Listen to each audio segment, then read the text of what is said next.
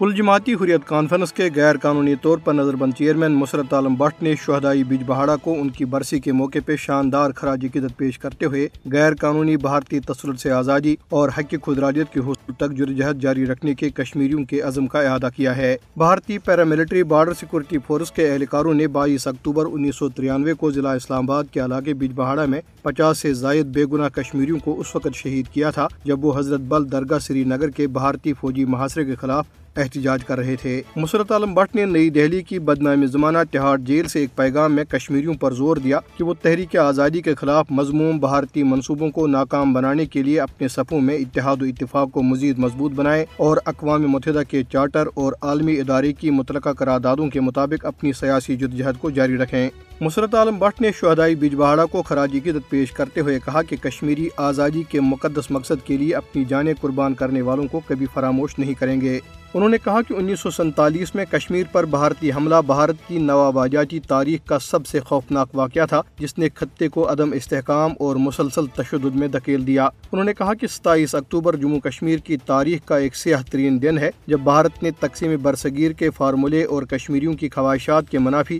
جموں کشمیر پر قبضہ جما لیا۔ انہوں نے کشمیریوں پر زور دیا کہ وہ ستائیس اکتوبر کو یوم سیاہ کے طور پر منائیں۔ پاسبانی حریت جموں کشمیر نے ستائیس اکتوبر کو آزاد کشمیر میں یوم سیاہ منانے کی اپیل کر دی۔ آزاد کشمیر کے دارالحکومت مظفر آباد میں چیئرمین پاسبانی حریت عزیر احمد غزالی، جماعت اسلامی کے رہنما راجہ آفتاب احمد خان، پیپلز پارٹی کے رہنما شوکت جاوید میر اور دیگر نے خطاب کرتے ہوئے کشمیری عوام سے اپیل کی کہ وہ ستائیس اکتوبر کو یوم سیاہ منائیں۔ انہوں نے کہا کہ جموں کشمیر کے عوام ستائیس اکتوبر کو سیاہ جھنڈے لہرا کر بھارتی قبضے کے خلاف احتجاج کریں گے۔ ستائیس اکتوبر کو برہان وانی شہید چوک سے انخلا انخلا بھارتی فوجی انخلا ریلی کا انعقاد کیا جائے گا۔ نریندر مودی کی زیر قیادت بھارتی حکومت نے بھارت کے غیر قانونی زیر قبضہ جموں کشمیر کے لوگوں کو تحریک آزادی سے وابستگی کی وجہ سے ان کے گھروں اور دیگر املاک کو ضبط کر کے انہیں انتقامی کارروائی کا نشانہ بنانے کا سلسلہ جاری رکھا ہوا ہے۔ مودی حکومت نے اپنی تازہ ترین کارروائی میں ضلع پلوامہ میں اونٹی پورہ کے علاقے نور پورہ میں آزادی پسند کارکن فیروز گنئی کی ایک کنال اور پندرہ مرلے پر مشتمل باغات کی غیر منقولہ جائیداد ضبط کر دی